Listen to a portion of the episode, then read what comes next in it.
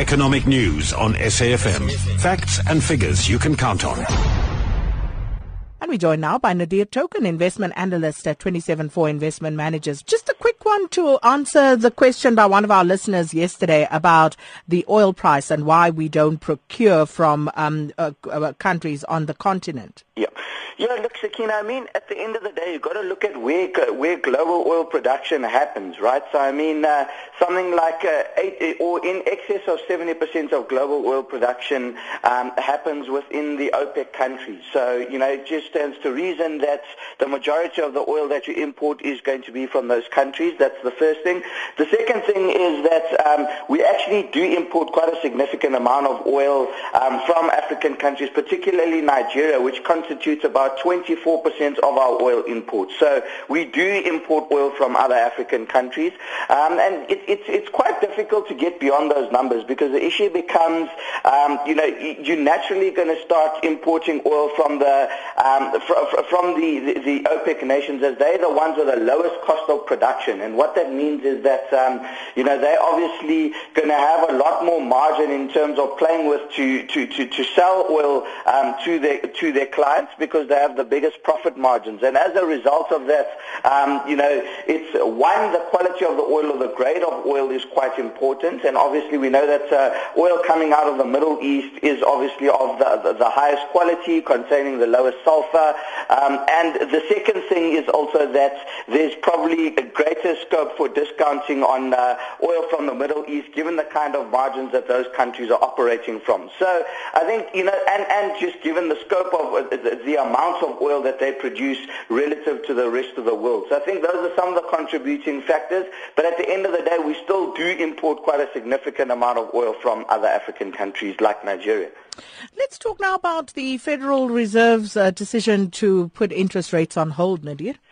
Yeah, Sakina, look, I think broadly expected from the market. Um, you know, after the 25 basis point increase um, in June or just a month ago, um, and the fourth interest rate increase in this interest rate increasing cycle since the end of 2015, um, you know, I think uh, the market was broadly expecting interest rates to stay on hold, but uh, that really wasn't what they were looking out for. And what they were looking out for was what is the Federal Reserve going to say with regards to uh, tightening its monetary policy with re- with regards to, um, you know, reining in its uh, bond purchasing program, its four and a half trillion dollar balance sheet.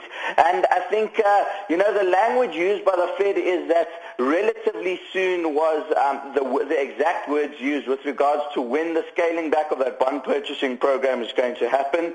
And I think, uh, you know, the given the kind of data that's been coming out of the U.S., particularly the very, very encouraging employment numbers, um, and if all stays on track for GDP growth numbers of about 2.5% for the second quarter, which is going to be released on Friday, um, you know, if, we, if we're on track to meet those numbers, I think, uh, you know, the market is starting to price in a scaling back of that $4.5 trillion bond purchasing program as soon as September, which is when the FOMC um, next has its rate decision meeting.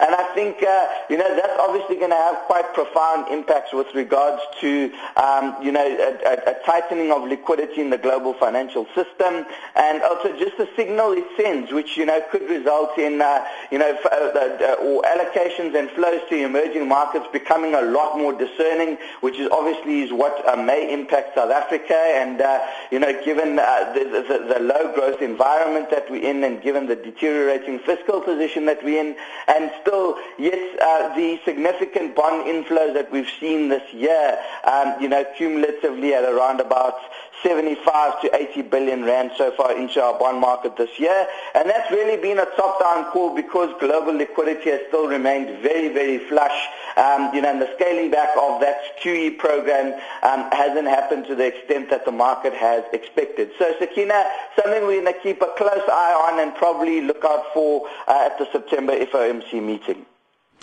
And then, Nadir, uh, Sasol earnings and Samsung also their earnings out. Uh, tell us about those.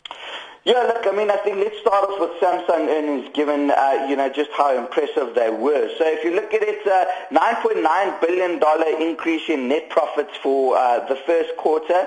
Um, so, sorry, a 9.9 billion absolute number, and that was a 75 percent increase year on year, which is obviously a massive number. The main drivers of that revenue was actually, uh, unlike what's become the recent trend in terms of smartphones driving that profitability number, uh, the main driver of that was this, the, the, the selling of components onto onto uh, customers like Apple, which ironically is also their, their, their competitor. So you know, in the semiconductor and in the in the TV panel space, um, you know, Samsung obviously uh, is a market leaders in the in, in, in the manufacturing of those electronic components components, and that was actually the main driver of net profitability for the uh, for the first quarter, Sakina. And I think uh, you know if you look at uh, the, the, Galaxy S8 as well, obviously winning a really good reviews and uh, making a very strong recovery after a disastrous ga- uh, Galaxy S7 um, Note and Galaxy S7 uh, Note Plus, you know, which obviously was a disaster in terms of catching on fire. And this was the first premium phone which Samsung had released subsequent to that, and it had been very, very well received from the market, and we saw quite strong numbers um, out of those sales for the first quarter as well.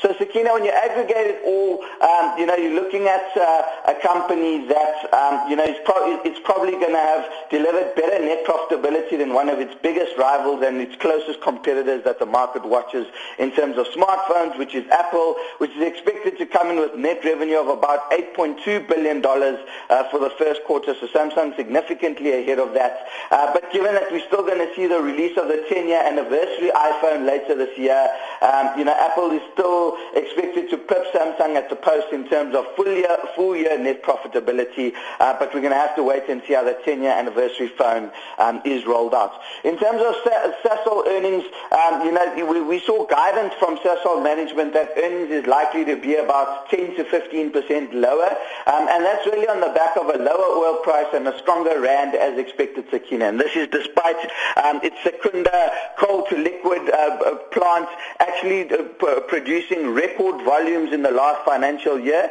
And, you know, the, the, all those gains are basically offset by a stronger rand and a, and a, and a, weak, and a weaker or range-bound oil environment. So, Sakina, I think uh, the next big thing Sasol's waiting for is their Lake Charles ethane cracker to come online. And, you know, um, that, that's obviously promising great things with regards to its delivery. And at the moment, I think Sasol is very, very focused, given the amount of capex they've spent on that. Remember being the largest capex investor in the U.S. in the year 2014 mm. because of that project. And, uh, you know, that project expected to be about half of uh, their, their, their, their, basically their net output. It is a massive capex project. So waiting for that to come online and all focus on getting that delivered on time and on budget.